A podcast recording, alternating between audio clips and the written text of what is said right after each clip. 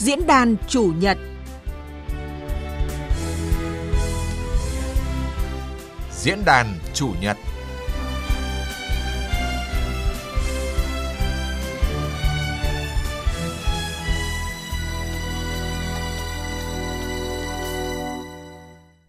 Biên tập viên Trung Hiếu xin chào quý vị và các bạn.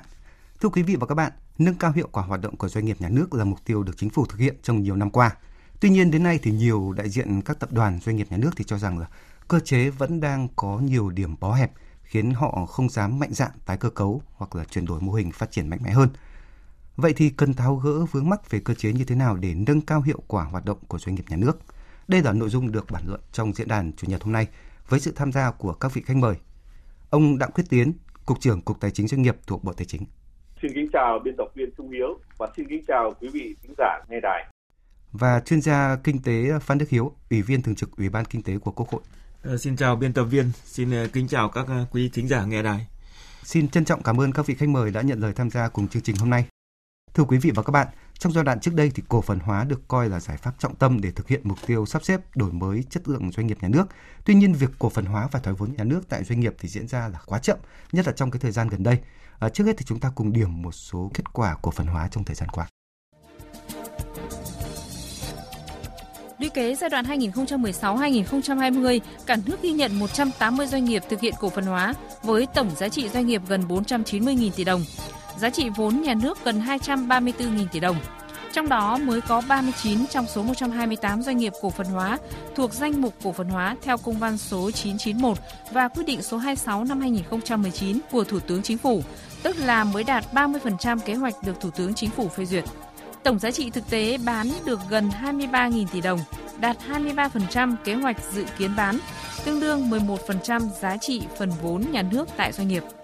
Từ năm 2021 đến tháng 5 năm nay, chỉ ghi nhận 5 doanh nghiệp cổ phần hóa với tổng giá trị doanh nghiệp hơn 640 tỷ đồng. Giá trị thực tế phần vốn nhà nước là 474 tỷ đồng. Trong đó chỉ có một doanh nghiệp cổ phần hóa thuộc danh mục cổ phần hóa theo công văn số 991 và quyết định số 26 đạt 0,7% kế hoạch thực hiện giai đoạn 2016-2020 được Thủ tướng Chính phủ phê duyệt.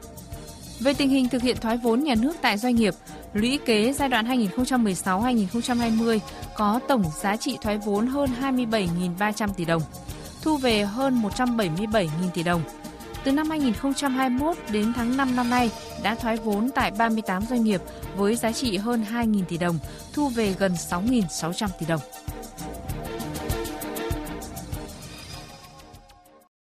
Vâng, à, thưa quý vị thính giả và các vị khách mời, mới đây thì Thủ tướng Chính phủ đã ký quyết định số 360 phê duyệt đề án về cơ cấu lại doanh nghiệp nhà nước, trọng tâm là Tập đoàn Kinh tế Tổng công ty Nhà nước trong giai đoạn 2021-2025, gọi tắt là đề án 360. À, vậy thì thưa ông à, Đặng Quyết Tiến ạ, đề án 360 có những điểm nhấn nào khác trước để tiến trình tái cơ cấu doanh nghiệp nhà nước đạt chất lượng và hoàn thành mục tiêu tốt hơn cái giai đoạn trước ạ thưa ông? À, vâng, thưa quý vị thính giả và thưa biên tập viên, thì đề án 360 được xây dựng trên cơ sở là bám sát chủ trương của Đảng và nước ở nghị quyết 12 à, khóa 12 và nghị quyết đại hội Đảng 13. Trong đó có một số cái điểm là khác trước và nhấn mạnh hơn. Trong đó là khi chúng ta nói là gì? Tức là vấn đề cơ cấu lại doanh nghiệp nhà nước mà trong đó là cổ nó chỉ là một cái hình thức để thực hiện và đa dạng các hình thức mang tính triệt để hơn có thể áp dụng cả các hình thức như là phá sản giải thể doanh nghiệp vấn đề thứ hai là đề án đang đi tâm trọng tâm trọng điểm làm rõ cái vấn đề là doanh nghiệp nhà nước trong đó tập trung vào là cổ phần hóa và cơ cấu lại những doanh nghiệp thua lỗ, doanh nghiệp là lĩnh vực mà thành phần kinh tế tư nhân đã đảm đương được mà nhà nước không cần nắm giữ. Đồng thời là đối với những doanh nghiệp nhà nước nắm giữ lại thì chúng ta sẽ củng cố để phát triển mạnh hơn, nâng cao hiệu quả hơn. Vấn đề thứ ba nữa là chủ động trong cái thi. Đó, trong đó thì doanh nghiệp, cơ quan chủ sở hữu phải chủ động trong cái giả soát thực hiện, lựa chọn, đăng ký cái lộ trình thực hiện và chủ động tổ chức thực hiện và cái danh mục mà các đơn vị chủ sở hữu doanh nghiệp đăng ký thì thủ tướng sẽ phê duyệt làm cái mốc để chúng ta đánh giá và so sánh và cũng là để kiểm điểm. Vấn đề nữa thì là gắn trách nhiệm giữa các cơ quan trong việc là cơ quan quản lý nước là phải hoàn thiện thể chế, bám sát thị trường, rồi là vấn đề giám sát kiểm tra, rồi và vấn đề tổ chức thực hiện và những cái vấn đề mà liên quan đến về công khai minh bạch cái việc thực hiện trong cái, trong từng cái năm một. Và cuối cùng là đồng bộ từ nhận thức thể chế và trong uh, vấn đề tổ chức thực hiện giữa cơ quan nhà nước cơ quan đại biểu. Thì trong đó thì chúng tôi cho rằng là đối với cơ quan nhà nước thì phải tập trung hoàn thiện thể chế bám sát thực tiễn. Cơ quan đại biểu thì tự tăng cường tính chủ động để mà tổ chức thực hiện và chịu trách nhiệm trong kết quả thực hiện. Và sự giám sát không chỉ của cơ quan quản lý nước mà có các cơ quan um, đoàn thể như đảng và công đoàn mặt trận tổ quốc và cả xã hội để giám sát việc thực hiện cái này. Xin à, cảm ơn ông Đặng Quốc Tiến. À, như vậy là đề án 360 thì có ba cái điểm nhấn mới và rất đáng chú ý là coi cổ phần hóa chỉ là một hình thức bên cạnh sử dụng à, đa dạng thêm các những hình thức khác như là phá sản giải thể doanh nghiệp. Thứ hai là chuyển đổi mạnh mẽ những lĩnh vực mà doanh nghiệp tư nhân đã có thể làm thì uh, doanh nghiệp nhà nước sẽ rút bơ khỏi uh, lĩnh vực đó và thứ ba là doanh nghiệp nhà nước cổ phần hóa thì sẽ cần phải chủ động giả soát để thực hiện kế hoạch cổ phần hóa của mình. Vậy thì thưa ông Phan Đức Hiếu, ông đánh giá như thế nào về những cái điểm nhấn mới của đề án 360? Trước hết thì tôi cũng ờ, thấy rằng là như anh Tiến anh ấy nêu ấy thì đấy là các cái điểm mới nhấn của quá trình cổ phần hóa doanh nghiệp nhà nước giai đoạn 2021 2025 thì tôi cho rằng là những cái nội dung đổi mới đấy theo tôi là phù hợp. Dạ vâng. và tôi cũng đánh giá rất cao mấy cái nội dung như vậy. Tôi thì cũng chỉ xin ờ, nhấn mạnh thêm một cái điểm như thế này thôi. Một là ngoài các ý kiến như anh Tiến cũng nêu nhưng mà tôi làm rõ thêm một cái điểm là như vậy ngoài cái việc cổ phần hóa ra vâng. và đa dạng hình thức ấy, thì chúng ta nhấn mạnh rất nhiều đến cái việc là nâng cao cái hiệu quả hoạt động và năng lực cạnh tranh của doanh nghiệp nhà nước. Vâng. nếu như doanh nghiệp nhà nước còn tồn tại và để làm việc đó thì cũng có rất nhiều cái giải pháp cũng đã được nêu ra trong cái quyết định 360 từ nâng cao cái khung khổ quản trị. Và đặc biệt là lần này chúng ta nhấn mạnh đến cái năng lực cạnh tranh của các doanh nghiệp nhà nước. Nếu như uh, trong các ngành lĩnh vực quan trọng mà chúng ta tiếp tục phát triển thì nó phải ừ. đạt được một cái năng lực cạnh tranh quốc gia và hướng đến khu vực và quốc tế với những cái chuẩn mực uh, uh, quản trị và như vậy thì rõ ràng đây là một trong những cái điểm mà có thể nói rằng là uh, tôi cho rằng là cái điểm này là một một cái điểm uh, rất đáng quan tâm cái thứ hai là như vậy cái thứ hai là về mặt uh, cách làm ừ. thì cũng có nhiều cái thay đổi có nghĩa rằng là như anh Tiến nói đấy thì lần này thì chúng ta tiếp cận theo cái cách thức là hướng đến kết quả vâng. đầu ra. Chứ chúng ta không hành chính hóa cái cách làm có nghĩa là quy định rất cứng nhắc là phải làm ờ, việc này trong bao nhiêu ngày trong bao nhiêu lâu. Thì chúng ta hình dung ra là cái việc cổ phần hóa thì nó không thể hành chính hóa được. Vâng. mà đôi khi chúng ta ví dụ như cổ phần hóa thì đôi khi bán vốn thì chúng ta cũng phải bán vốn một cách khôn ngoan có chiến lược rồi phù hợp với lại các cái yếu tố hoàn cảnh vâng. của thị trường. Thì đấy là cái điểm mà tôi cũng rất là nhất trí và cho rằng nó là phù hợp và đặc biệt trong này thì cũng rất nhấn mạnh đến một cái khung khổ thể chế mới để nhằm giúp đạt được các cái mục tiêu như tôi vừa nói ừ. là giúp đẩy nhanh cái quá trình ờ, cơ cấu lại doanh nghiệp nhà nước để đáp ứng cái nhu cầu như anh Tiến nói là nó đa dạng hóa cái phương thức ừ. cũng như là để nâng cao cái hiệu lực hiệu quả hoạt động của những doanh nghiệp nhà nước mà chúng ta còn còn giữ lại và thúc đẩy cái quản trị doanh nghiệp tốt thì đấy là cái điểm mà tôi cho rằng là trong giai đoạn mới là rất là phù hợp và là cần thiết để có thể gọi là ờ, cơ cấu lại một cách căn bản ờ, khu vực ờ, doanh nghiệp nhà nước. Dạ vâng, dạ, như các vị khách mời cũng có nói thì là trọng tâm của cái đề án 360 đã có một chủ trương rất là quan trọng đó là tháo gỡ những cái vướng mắc về cơ chế chính sách để mà nâng cao được hiệu quả hoạt động của doanh nghiệp, cái năng lực cạnh tranh của doanh nghiệp nhà nước trong thời gian tới. Tuy nhiên thì thực tế là hiện nay thì nhiều lãnh đạo doanh nghiệp nhà nước thì vẫn than rằng là cái cơ chế hiện nay đang có nhiều cái điểm bó hẹp khiến họ không dám mạnh dạn tái cơ cấu hoặc là chuyển đổi uh, mô hình để mà phát triển mạnh mẽ hơn nhất là quy trình phê duyệt kế hoạch kinh doanh quá chậm chẳng hạn. Vậy thì điều này nó thể hiện uh, cái sự uh, được tháo gỡ như thế nào trong đề án 360 ở thưa ông Đặng Quyết Tiến ạ? Vâng thì tại đề án 360 thì uh, một trong những nội dung quan trọng nhất mà cả giải pháp thực hiện và tổ chức thực hiện đó là cái việc mà chính phủ sẽ tập trung vào cái hoàn thiện thể chế. Thì trong đó lần này đã chỉ ra là bốn bộ đó là bộ kế hoạch đầu tư bộ ừ. tài chính bộ tài nguyên môi trường bộ lao động là những bộ mà có những cái vấn đề mà vướng mắc nhiều đối với doanh nghiệp. Thế thì trong cái định hướng sửa đổi lần này thì sẽ tập trung vào vấn đề là sẽ làm rõ cái việc là phân phân cấp và phân quyền mạnh hơn cho cơ quan đại biểu và cho hội đồng thành viên hội đồng quản trị. À, trong đó thì gắn với trách nhiệm. Thì trong đó có cả vấn đề liên quan đến cái quy trình phê duyệt kế hoạch uh, kinh doanh thế thì uh, thực ra thì trước đây thì chúng ta đã có cái luật quy định là phê duyệt kinh doanh 5 năm ừ. và chiến lược 10 năm. Thì uh, hiện nay thì uh, đã bắt đầu phân cấp mạnh cho cơ quan đại sứ sẽ phê duyệt kế hoạch 5 năm. Và nhưng quan trọng nhất vấn đề ở đây là trên cơ sở những cái định hướng như mà anh Hiếu cũng nêu vào trong cái đề án 360 đã nhấn mạnh ấy, thì là các doanh nghiệp phải giả soát lại để xây dựng cái kế hoạch làm sao nó khả thi nó đảm bảo với phù hợp với cái thực tiễn đặc biệt trong giai đoạn này là giai đoạn mà chúng ta vừa mới phục hồi kinh tế sau dịch thế do đó cái việc mà phê duyệt cái kế hoạch kinh doanh thì nó phải đảm bảo là uh, chặt chẽ và khả thi. Thì cơ quan hành chính cũng sẽ thực hiện cái này. Thì đồng thời trong cái cơ chế hoàn thiện cơ chế thì sẽ tăng cường giám sát của cơ quan quản lý nước để đảm bảo cái việc phê duyệt kế hoạch đó là đúng và kịp thời. Thế thì hiện nay chúng tôi cho rằng là đề án 360 vừa ban hành nên các đơn vị đang giả soát lại và đang tập trung trong quý 4 này là cơ quan chịu phải phê duyệt cái kế hoạch 5 năm và cái chiến lược đây là một trong những thách thức lớn. Và vừa qua thì với vai trò là giám sát thì ờ, bộ tài chính cũng đã có văn bản đôn đốc và nhắc nhở. Và tới đây chúng tôi cũng sẽ làm việc trực tiếp với các tập đoàn và các đơn vị để xem có vấn đề gì và kiểm điểm cái việc mà uh, phê duyệt. Và như chúng tôi nói lần này trong đề án 360 là gì? Là định kỳ hàng quý bộ tài chính sẽ tổng hợp và báo cáo thủ tướng chính phủ cái kết quả tiến độ. Và trong đấy sẽ công khai những đơn vị mà nhanh đơn vị chậm. Ừ. thế là một trong những cái mà chúng tôi cho rằng là cái đấy là cái để chúng ta thực hiện. Nhưng quan trọng nhất hiện nay thì thực hiện theo cái chỉ đạo của chính phủ thì bộ tài chính trong cái ờ, năm năm 2022 này đang giả soát lại tất cả những cái quy chế quy trình về liên quan đến quản lý tài chính và cổ phần hóa để kịp thời uh, sửa đổi bổ sung một số cái điểm mà nó đang là điểm nghẽn để để thúc đẩy trong cái việc mà tổ chức thực hiện và triển khai thực hiện của các doanh nghiệp rõ ràng là cái thủ tục và quy trình uh, chờ phê duyệt quá lâu thì có thể khiến doanh nghiệp mất đi nhiều cái cơ hội kinh doanh. À, vậy thì thưa ông Phan Đức Hiếu, ông thì ông đã hài lòng chưa với cái mức độ mà đẩy mạnh phân cấp phân quyền uh, như uh, tinh thần trong đề án 360 hả thưa Tôi thì cho rằng là cái phân cấp phân quyền này thì chúng ta hay dùng cái khái niệm mà ta gọi là phân cấp phân quyền vì từ trước đến nay chúng ta hay dồn cái cái quyền vâng. Ở dưới lên các cơ quan phía trên như các bộ ngành hay thủ tướng hay là chính phủ thì nếu như xét về bản chất thì chúng ta phải hiểu đúng lần này cái phân cấp phân quyền là trả lại đúng cái quyền cho những cái cơ quan và các vâng. bên có liên quan vâng. như vậy là ờ, chứ không phải là chúng ta ờ, phân chia theo kiểu là quyền của chúng ta mà đây thực sự là trả lại đúng cái quyền của các cái chủ thể trong việc quyết định các vấn đề. Tôi thì cho rằng là trong cái quyết định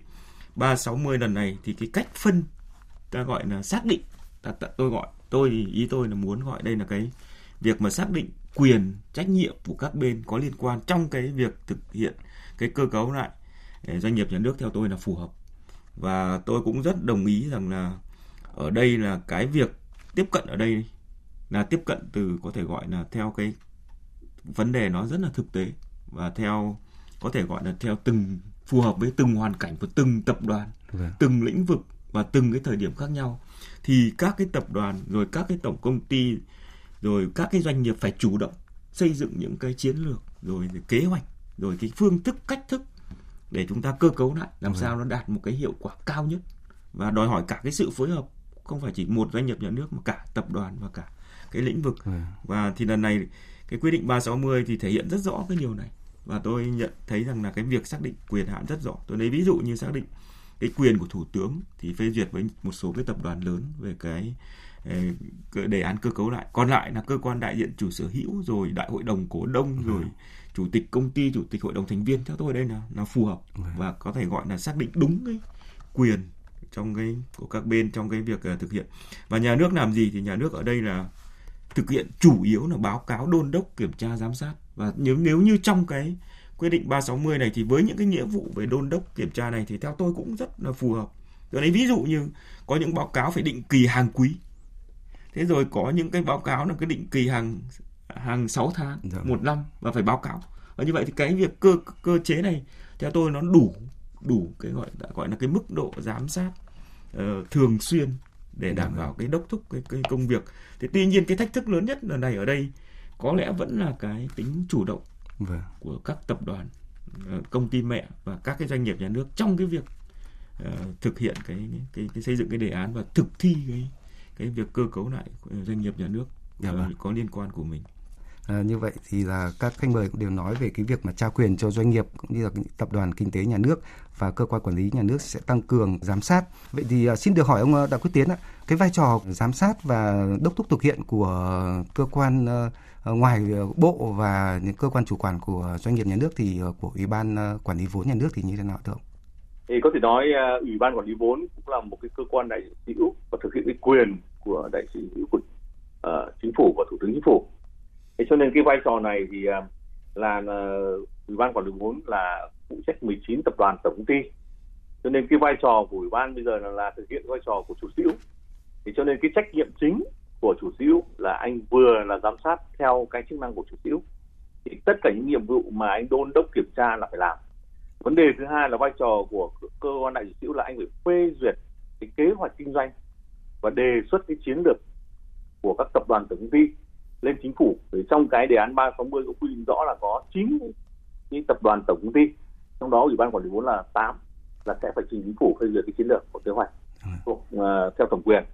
thế còn lại là những cái doanh nghiệp khác trong 19 tập đoàn tổng công ty còn lại thì ủy ban quản lý phải phê duyệt cũng như các bộ ngành và cơ quan đại diện hữu là ủy ban quản lý nhân dân các tỉnh địa phương là phê duyệt. Rồi là chỉ đạo cho các cái tập đoàn tổng ty phê duyệt cái kế hoạch của những công ty uh, cấp 2 công ty dưới. Nhưng lần này thì uh, cái việc giám sát kiểm tra là anh phải truyền tải được những yêu cầu của chính phủ tư tưởng của chính phủ là gì chỉ những cái nội dung nào mà cần phải cơ cấu lại thì anh mới, mới bổ sung. Còn cái gì mà doanh nghiệp làm tốt rồi thì chúng ta phát huy tiếp không phải ta tất cả những doanh nghiệp nào cũng phải tiến hành đề án cơ cấu lại. Đấy là cái mà để đảm bảo tính khả thi và nó phù hợp. Thế thì chúng tôi cho rằng cái vai trò của ủy ban quản lý vốn là có hai vai trò. Một là vai trò đôn đốc giám sát kiểm tra của một cơ quan để sở hữu vâng. của một tập đoàn đầu tư. Hai là phải chịu trách nhiệm tổ chức thực hiện phê duyệt kế hoạch và trình cấp tổng hợp kế hoạch. Cái kế hoạch kinh doanh và chiến lược bình chính tập đoàn công ty này. Đấy thì nó nó hai vai trò như thế. Ờ, như ông Đặng Quyết Tiến cũng nói về cái vai trò đôn đốc giám sát và hai là chịu trách nhiệm phê duyệt những cái kế hoạch của ủy ban quản lý vốn ờ, của nhà nước. Vậy thì ông Phan Đức Hiếu thì có cái kỳ vọng như nào để mà cái khối lượng công việc này rất là khá là nhiều thì để mà ủy ban có thể hoàn thành tốt nhiệm vụ được thì như tôi vừa nói thì cái với cái cách tiếp cận lần này của cái đề án à, của cái quyết định 360 phê vâng. duyệt cái đề án cơ cấu lại khu vực doanh nghiệp nhà nước trong giai đoạn à, đến 2025 ấy, thì ở đây thì với cái cách tiếp cận mới này thì như tôi vừa nói thì cái thách thức lớn nhất ở đây vẫn là cái sự tích cực chủ động dạ của vâng. tất cả các bên chứ không phải là chỉ có một cơ quan giám sát hay ừ, cũng chỉ là một cơ quan là ủy ban quản lý vốn vì có liên quan đến rất nhiều các cái cơ quan khác tôi lấy ví dụ như anh tiến nói là nhấn mạnh đến ủy ban quản lý vốn là đối với một số cái tập đoàn và tổng công ty lớn ừ. nhưng mà ngay ngay cả bản thân các tập đoàn tổng công ty lớn khi mà họ phải phê duyệt các đề án trong toàn bộ tập đoàn thì họ cũng cũng lại phải tích cực chủ động giám sát như ủy ban vốn ừ. đối với lại các cái doanh nghiệp thành viên trong thành viên trong tập đoàn ừ. cấp 2, cấp 3 vân vân và như vậy thì ở đây cái mà uh, tôi nhận thức thấy là lần này với cái cách tiếp cận mới thì nó đòi hỏi nó trao cái quyền chủ động này nó, các cái quyết định nó phải phù hợp với thực tế với hoàn cảnh điều kiện và theo cái lộ trình ta gọi là nhìn từ góc độ kinh doanh ừ. thì tất cả các bên hiện nay đều phải chủ động đều phải chủ động cái câu chuyện này và tích cực trong cái việc uh, triển khai thực hiện và phải phối hợp chặt chẽ với nhau Vâng. Đấy, thế thì nếu không làm được việc đó thì theo tôi thì cái hiệu quả và kết quả nó cũng sẽ giảm. Như vậy là tôi nhấn mạnh lại là cái sự tích cực chủ động và cái công tác phối hợp giữa các bên cả cơ quan phải thực thi cơ quan giám sát rồi cơ quan có thẩm quyền phê duyệt rồi ngay cả cơ quan uh, giám sát chung như bộ tài chính chẳng hạn báo cáo tổng hợp vâng. vân vân thì tất cả đều đều phải đặt theo tôi là mặc dù với cái cách tiếp cận mới thì cái cái tính tích cực chủ động rồi cái tính quyết liệt của từng cơ quan rồi sự phối hợp lại rất quan trọng À, như vậy cái tính uh, tích cực chủ động của các doanh nghiệp cần phải được nêu cao hơn nữa. Thưa ông Đặng Quyết Tiến ạ, để mà phát triển lớn mạnh hơn và hoạt động hiệu quả hơn thì doanh nghiệp nhà nước cũng cần được tăng vốn và huy động vốn. Vậy thì vấn đề này được tháo gỡ như thế nào trong uh, đề án 360 ạ thưa ông? Trong đề án 360 thì ờ, chúng tôi cũng đã đề xuất vào cái nội dung này và hiện nay thì uh, quy định hiện nay cũng đã một cho phép doanh nghiệp cũng có cái vấn đề tăng cường trên công tác tăng vốn động vốn nhưng mà trong cái vấn đề hiện nay thì 360 đưa ra mấy cái vấn đề để hoàn thiện thể chế và và chúng ta sẽ làm thế này đối với cơ quan mà chủ hữu ấy thì là nhà nước sẽ cho phép là doanh nghiệp sẽ được uh, doanh nghiệp hiệu quả yeah. Dạ. mà doanh nghiệp có vốn nhà nước sẽ được giữ lại một phần uh, lợi nhuận để mà bổ sung vốn điều lệ mà phù hợp với luật doanh nghiệp uh, với công ty cổ phần yeah. Dạ. luật quản lý vốn đối với uh, doanh nghiệp 100 trăm vốn đối với doanh nghiệp trăm vốn thì anh sẽ dùng quỹ đầu tư phát triển 30% lợi nhuận sau thuế để bổ sung. Thế còn đối với uh, các cái doanh nghiệp mà 100 trăm vốn khác mà nhà nước thấy cần thiết thì uh, trong hiện nay thì trong cơ chế cũng cho phép là ngân sách nhà nước sẽ tiến hành dùng một khoản trong ngân sách nhà nước để đầu tư bổ sung vốn cho doanh nghiệp. Được. Vâng. Hiện nay thì cái quy trình này thì Bộ Tài chính đang hoàn tất để hướng dẫn cái nghị định 148 của chính phủ năm 2021 thì cũng cho phép là thế còn là chúng ta tạo cơ chế để cho doanh nghiệp có thể sử dụng hiệu quả cái quỹ khoa học công nghệ để đầu tư khởi nghiệp đầu tư đổi mới sáng tạo. Sau khi mà cái này nó hình thành ra những tài sản mà có giá trị gia tăng thì sẽ hình thành tài sản đấy sẽ đi tăng vốn của doanh nghiệp. Thế còn uh, vấn đề thứ hai đối với doanh nghiệp thì chúng tôi cho rằng hiện nay chính nhất là chúng đã mở cơ chế cho doanh nghiệp là huy động vốn là tự vay tự trả từ các nguồn Dạ vâng. trong và ngoài nước vừa qua tập đoàn điện cũng đã huy động vốn của một số tổ chức quốc tế để đầu tư mở rộng những dự án lớn như thủy điện hòa bình Yali Dạ vâng. thứ hai là như chúng tôi cũng thống nhất với bây giờ phan đức hiếu ấy cái quan trọng nhất hiện nay là các doanh nghiệp bây giờ là phải ra soát lại đổi mới cái quản trị doanh nghiệp để làm sao để minh bạch hóa tình hình tài chính đồng thời để tiếp cận cái việc nâng cao cái hệ số tín nhiệm của doanh nghiệp. Dạ. để chúng ta có thể huy động vốn trên thị trường như là từ trái phiếu ờ, doanh nghiệp ở trong và ngoài nước. Và vấn đề nữa là vừa qua thì theo nghị quyết ờ, 68 của chính phủ và nghị quyết quốc hội kỳ họp thứ ba quốc hội có 15 chủ tịch quốc hội cũng đề nghị chính phủ giả soát những cơ chế chính sách tháo gỡ mà bộ tài chính đang chúng tôi đang rất khẩn trương để làm trong quý 4 này. Tháo gỡ một số điểm nghẽn trong quá trình cổ phần hóa. Để Dạ. qua cổ phần hóa cũng là một bước để chúng ta có thể huy động vốn của doanh nghiệp cuối cùng thì chúng tôi cho rằng đối với doanh nghiệp còn một cái vấn đề nữa là cần phải lưu ý là gì? Phải tích cực giả soát, đẩy mạnh thực hiện, thực hành tiết kiệm, chống đầu tư giàn trải, đầu tư sai mục đích, ngoài ngành kinh tế chính. Mà cái bài học 12 đại dự án vừa qua là do chúng ta làm nó không được chặt chẽ, nó có vấn đề mà để thất thoát. Thì đây đây cũng là một cái giải pháp để đảm bảo chúng ta sử dụng vốn hiệu quả cũng là cái vấn đề để chúng ta bảo toàn và nâng cao tăng vốn cho doanh nghiệp hoạt động trong ngành chính. Và cuối cùng thì à, chúng tôi cũng đang à, ờ, cùng với ủy ban quản lý vốn để nghiên cứu để hình thành một cái quỹ đầu tư của chính phủ cho khu vực doanh nghiệp. Có thể đó là vấn đề như chỗ SCC sẽ có thể chuyển quỹ đầu tư. Dạ vâng. để anh sẽ trở thành cơ quan vốn mồi để tham gia đầu tư vào những dự án của doanh nghiệp. Đấy là những cái giải pháp mà trong cái đề án 360 mà chính phủ đã đưa ra để chúng ta làm. Và tới đây thì trong đề án cũng có một cái hình thức là sẽ hình thành những cái doanh nghiệp có quy mô lớn như chúng ta gọi là đà, tứ đầu đàn đấy Dạ vâng. Một cái cái ờ, hệ sinh thái mà hệ sinh thái đấy thì nó có thể huy động nguồn lực của xã hội hóa và của trong và ngoài nước để có tập trung cho những mục tiêu lớn hơn mà trong đó xứ đầu đàn là người dẫn đầu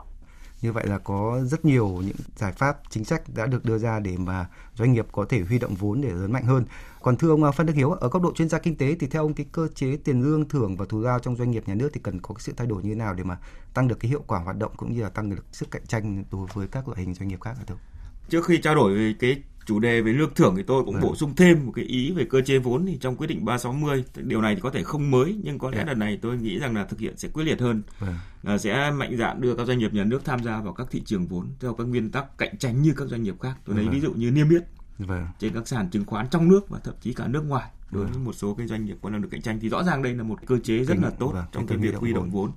Còn lại như vậy như tôi vừa nói thì một trong những lần này thì một trong những cái điểm nhấn của quyết định 360 và cái mục tiêu về cái cơ cấu lại doanh nghiệp nhà nước ấy là nâng cao cái hiệu lực hiệu quả hoạt động đối với doanh nghiệp nhà nước. Và có rất nhiều những điểm mới cả về mặt thể chế cả về mặt huy động vốn đúng không? Cả Vâng. về mặt ờ, quản trị. Thì rõ ràng là vấn đề lương thưởng thù lao cũng không phải không thể đứng ra ngoại lệ. Bởi vì tất cả vấn đề về yếu tố con người này Vâng. vấn đề về về yếu tố về vốn này về vấn đề về nguồn lực khác thì đều phải được kết hợp hài hòa. Thì nghị quyết quyết định thì cũng đã nói rõ là cần phải đổi mới cái cơ chế tiền lương tiền thưởng thù lao đặc biệt nhấn mạnh đến của người quản lý điều hành doanh nghiệp hợp lý và có tính chất cạnh tranh và đặc này thì gắn chặt với lại cái ta tạm gọi là phi hành chính hóa và nó gắn với kết quả và hiệu quả sản xuất kinh doanh Dạ vâng. và cái này thì rõ ràng là cần thiết tôi chỉ lấy ví dụ như này nếu như trong quá trình sắp tới mà chúng ta đổi mới cái cái gọi là nâng cao cái quản trị doanh nghiệp nhà nước và có thể tiến tới cơ chế là thuê tuyển giám đốc Dạ. hay thậm chí là cả những thành viên hội đồng quản trị thế thì chúng ta không thể áp được một cái cơ chế tiền lương bó cứng cho những cái chức danh như vậy. Và như vậy thì chúng ta lại suy rộng ra là trong một doanh nghiệp nhà nước thì chúng ta cũng không thể tồn tại hai chức danh khác nhau với lại hai cái mức lương nó quá chênh lệch Dạ nhau. Vâng. tức là hai con người hai nguồn hai nguồn nhân lực khác nhau lại với những cái cơ chế tiền lương nó lại khác nhau ngồi cùng thực hiện một hoạt động. Thì rõ ràng đây tôi nhận thấy rằng đây là một cái nội dung rất quan trọng và phải đổi mới thực sự là theo cơ chế thị trường và gắn với lại cái ta tạo gọi nâng cao cái năng lực cạnh tranh của doanh nghiệp và phải gắn với hiệu quả sản xuất kinh doanh còn nếu không thì có lẽ thì nếu không làm được việc này thì rõ ràng tôi cho rằng đây cũng là một cái điểm nghẽn mà Dạ. chúng ta không thể thực hiện được Vâng, à, xin à, cảm ơn các vị khách mời với những chia sẻ và những cái bình luận vừa rồi. Quý vị và các bạn đang nghe diễn đàn chủ nhật với chủ đề tháo gỡ những vướng mắc về cơ chế để nâng cao hiệu quả hoạt động của doanh nghiệp nhà nước. Khách mời tham gia trao đổi về nội dung này là ông Đặng Quyết Tiến, Cục trưởng Cục Tài chính Doanh nghiệp thuộc Bộ Tài chính và chuyên gia kinh tế Phan Đức Hiếu, Ủy viên Thường trực Ủy ban Kinh tế của Quốc hội.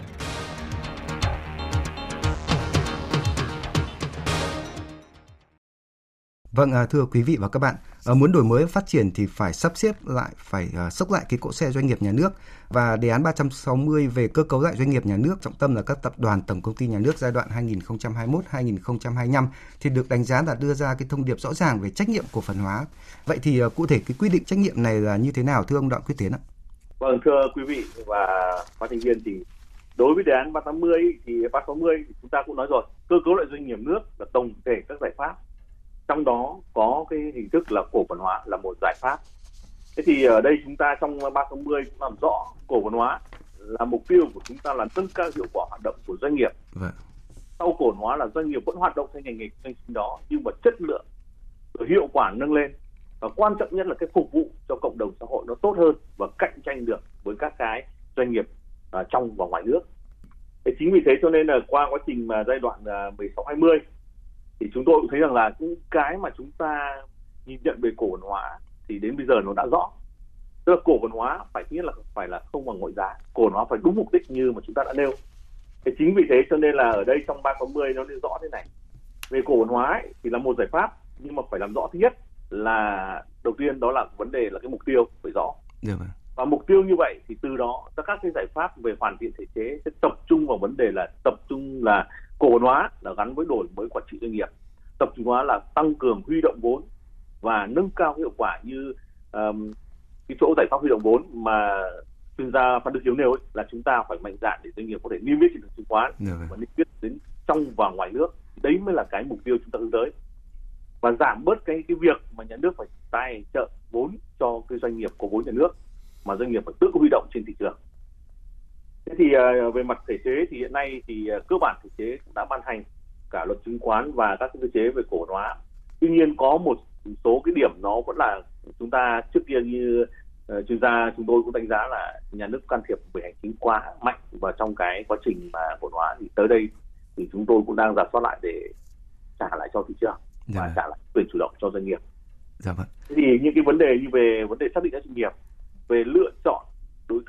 cổ đông để mà chúng ta tham gia chiến lược. Rồi quy trình cổ phần hóa cũng như vấn đề mà xác định giá trị, một số cái giá trị như đất đai, giá trị của đất này, giá trị lịch sử văn hóa cũng cần phải giả soát lại cho nó phù hợp với thực tiễn.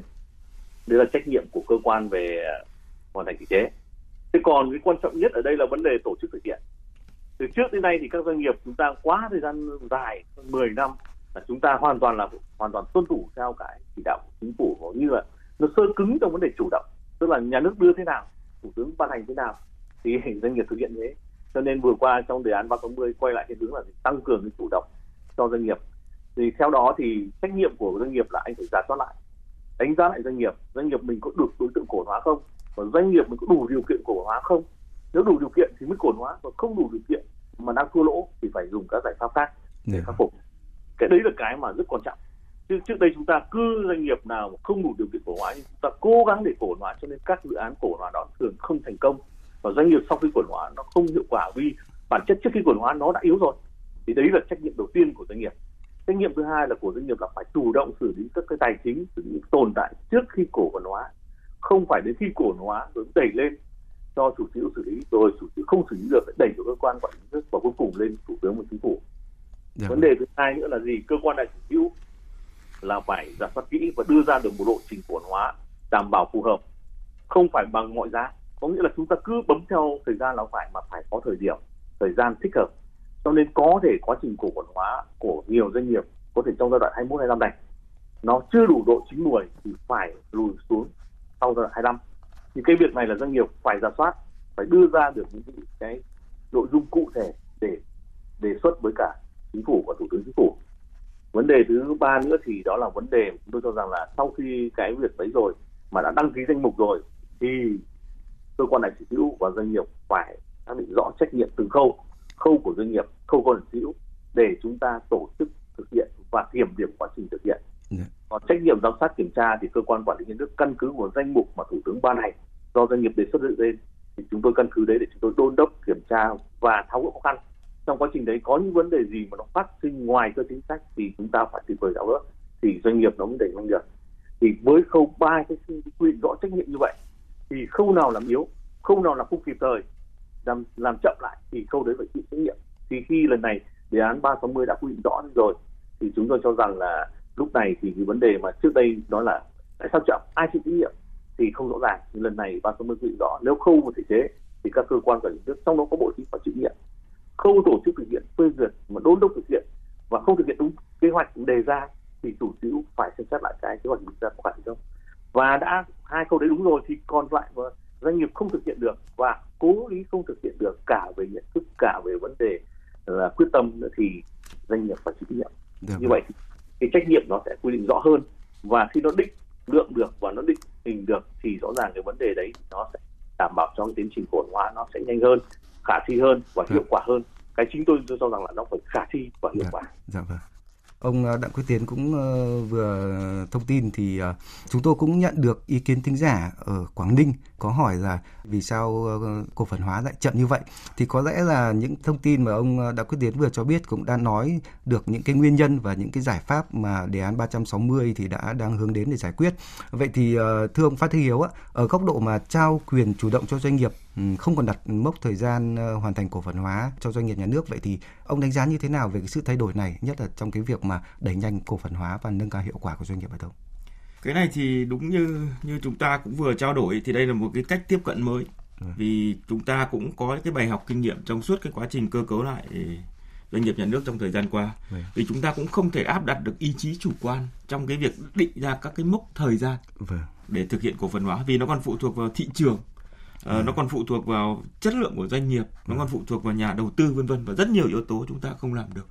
Và thứ hai là chúng ta còn chúng ta cũng không thể bán vốn, ta tạm gọi là trong trường hợp cổ phần hóa thì chúng ta không thể có thể tung hàng, ta gọi là bán đồng loạt cùng một lúc, cùng một thời điểm. Thì có thể nó sẽ không phải là cái tín hiệu tốt khi mà cái năng lực hấp thụ của thị trường nó nó chưa sẵn sàng. Vâng. Thế tuy nhiên thì lần này thì chúng ta nói rằng trong cái quyết định 360 thì như vậy đâu đó bắt đầu chúng ta nhìn thấy hướng đến cái cái việc quản kiểm soát theo kết quả đầu ra hơn là cái hành chính hóa các cái mốc thời gian. Vâng. Tôi lấy ví dụ như có cái mục tiêu đặt ra là cơ bản hoàn thành cái việc uh, sắp xếp lại chuyển đổi sở hữu khối doanh nghiệp nhà nước để đảm bảo cái nguồn thu từ cơ cấu lại doanh nghiệp nhà nước để nộp ngân sách đâu đó nó vào khoảng 248 ngàn tỷ đồng tức là nó nó hướng nhiều đến cái cái kết quả đầu ra Đấy. và và và như vậy thì để và trao cái quyền chủ động theo từng tập đoàn từng yeah. Dạ. cơ quan đại diện cơ quan chủ sở hữu và từng doanh nghiệp ừ. thế tuy nhiên thì đây cũng lại là một cái thách thức theo tôi cũng là một cái, cái thách thức rất uh, không nhỏ trong cái việc làm sao để chúng ta giám sát để đảm bảo cái việc thực thi nó tạm gọi là nó có hiệu quả thực chất và tạo ra cái sự chuyển biến mạnh mẽ và tích cực trong cái việc cơ cấu lại doanh nghiệp nhà nước. Được Như vậy thì rõ ràng tôi kỳ vọng là cái vai trò của cơ quan uh, ta gọi là uh, giám sát chung Uh, đặc biệt ví dụ như bộ chính phủ bộ tài chính với sự tham mưu và bộ cách đầu tư thì cái việc mà thường xuyên đánh giá cái cái kết quả theo lộ trình okay. là ta, ta tạm gọi là theo các cái công việc và phải công bố công khai kết quả theo công việc cũng như là kết quả theo cái cái cái hiệu quả mà chúng ta đạt được thì như vậy điều này sẽ quan trọng trong cái việc giúp thúc đẩy cái quá trình cổ phần hóa theo cái cách tiếp cận mới của đề án 360. Dạ vâng. Về vấn đề ờ, vướng mắc trong cổ phần hóa thì uh, mời quý vị thính giả và các vị khách mời cùng nghe một cái phóng sự ngắn của phóng viên này thường nói Việt Nam. Tập đoàn Điện lực Việt Nam đã hoàn thành cổ phần hóa Tổng công ty Phát điện 3 vào năm 2018 và Tổng công ty Phát điện 2 vào năm 2021 đã niêm yết cổ phiếu hai doanh nghiệp này trên thị trường chứng khoán và kinh doanh có lãi sau cổ phần hóa. Tuy nhiên, khi nhìn lại quá trình cổ phần hóa doanh nghiệp thành viên, ông Nguyễn Xuân Nam, Phó Tổng Giám đốc Tập đoàn Điện lực Việt Nam nhìn nhận vướng mắc chính là vấn đề liên quan đến đất đai khi xác định giá trị doanh nghiệp trong quá trình cổ phần hóa.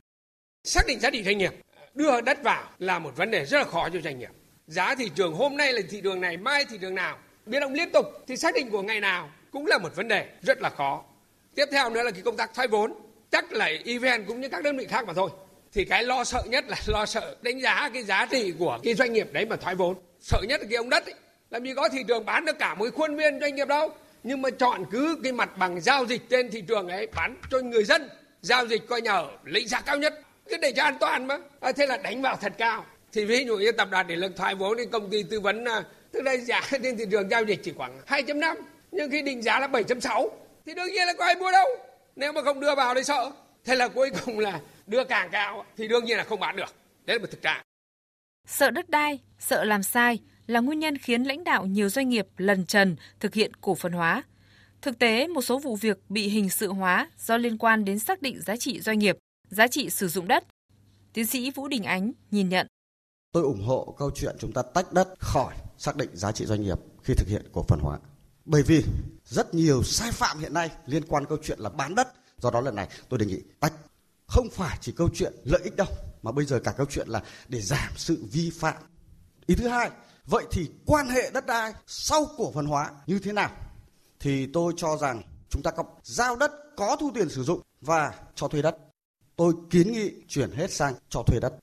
Gắn với cho thuê đất, tôi kiến nghị chỉ cho thuê đất thời gian ngắn 1 tới 3 năm không có cái chuyện một lần cho 50 70 năm.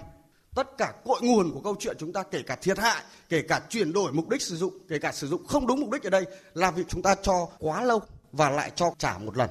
Nên tôi đề nghị là cho thuê và chỉ 1 tới 3 năm. Nếu họ có sai phạm, thôi thuê luôn. Vâng, với cái đề nghị mà chuyên gia kinh tế Vũ Đình Ánh vừa đưa ra thì thưa ông Đặng Quyết Tiến, ông có cái nhìn nhận như thế nào về cái quan điểm này? Thì có thể nói thì vấn đề về đất đai hay giá trị đất đưa vào giá trị doanh nghiệp là một cái vấn đề vướng trong quá trình cổ phần hóa. Thế thì uh, vừa qua thì Bộ Tài chính cũng đã tổ chức à. một cái hội thảo lấy ý kiến xung quanh những vấn đề tháo gỡ khó khăn trong vấn đề này. Yeah. Dạ. Và đặc biệt vừa qua khi nghị quyết chung năm khóa 13 có một cái nghị quyết về đất đai và trong đấy nói rất rõ những quan điểm mới của Đảng. Thì chúng tôi cho rằng là cái vấn đề mà cổ phần hóa hiện nay thì cũng phải xem lại cái vấn đề giá trị đất và trong đó thì chúng tôi cũng đang đưa ra cái phương án để báo cáo thủ tướng chính phủ, báo cáo chính phủ để quyết định. Thứ nhất, nếu trong trường hợp mà chúng ta xác định được giá trị quyền sử dụng đất sát với giá trị thị trường, mà cái này là rõ ràng là cái chất lượng của tư vấn thẩm định giá định giá doanh nghiệp, định giá đất, và đặc biệt là cái giá của các cơ quan, ủy ban nhân dân thành phố, địa phương mà làm được cái giá cụ thể sát thị trường này thì chúng ta mới là phương án nhất thì mới đưa được vào giá trị doanh nghiệp. Thế thì cái vấn đề ở đây chúng tôi cho rằng là hiện nay các phương pháp xác định giá trị đất, quyền sử dụng đất là chúng ta nó còn chưa thống nhất và nó chưa định hướng theo cái cái thị trường trong tương lai. Mà đang định hướng trong tương lai mà nó chưa rõ thì cái vấn đề đấy là nó khó. Phương án thứ hai là chúng tôi theo hướng là đúng bám sát theo thực tiễn thì chúng ta thực hiện theo cái quyền của chủ sở hữu là chủ sở hữu sẽ nhà nước sẽ yêu cầu các doanh nghiệp nhà nước thực hiện việc thuê đất trả tiền hàng năm.